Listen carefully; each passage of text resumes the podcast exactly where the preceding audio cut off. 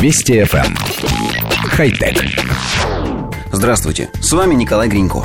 Ученые из Рочестерского университета Чунлей Гу и Анатолий Воробьев разработали способ создания гидрофобной поверхности на металле с помощью лазеров.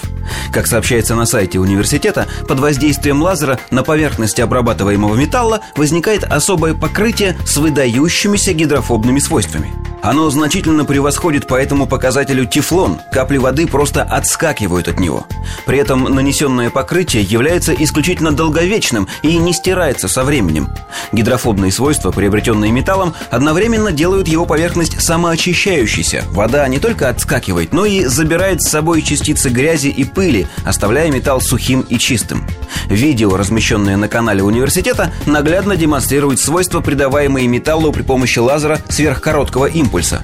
В начале ролика показана предыдущая разработка ГУ и Воробьева. При помощи того же лазера они смогли придать металлу противоположное свойство, сделав его гидрофильным, то есть притягивающим воду. Гидрофобные материалы, обработанные лазером, могут найти самое широкое применение в промышленности, медицине или науке. Из них, например, можно будет создавать стойкие к коррозии бытовые приборы, самоочищающиеся системы канализации, специальную посуду и другие изделия.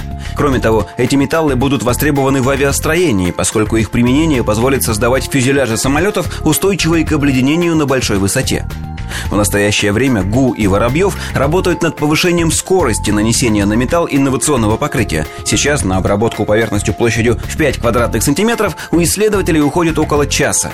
Этот недостаток является серьезным препятствием на пути коммерциализации новой технологии коллектив редакции нашей программы недоумевает, как же авторы статьи, а возможно и сами Гу и Воробьев, не предложили самую очевидную область применения новой технологии.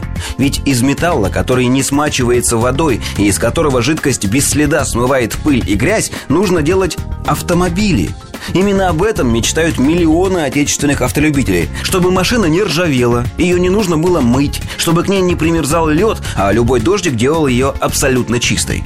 Впрочем, вероятнее всего, у Воробьева и Гу не возникла такая мысль просто потому, что живут, работают и водят автомобили они в Рочестере. Хотя... Вести FM. Эм. Хай-тек.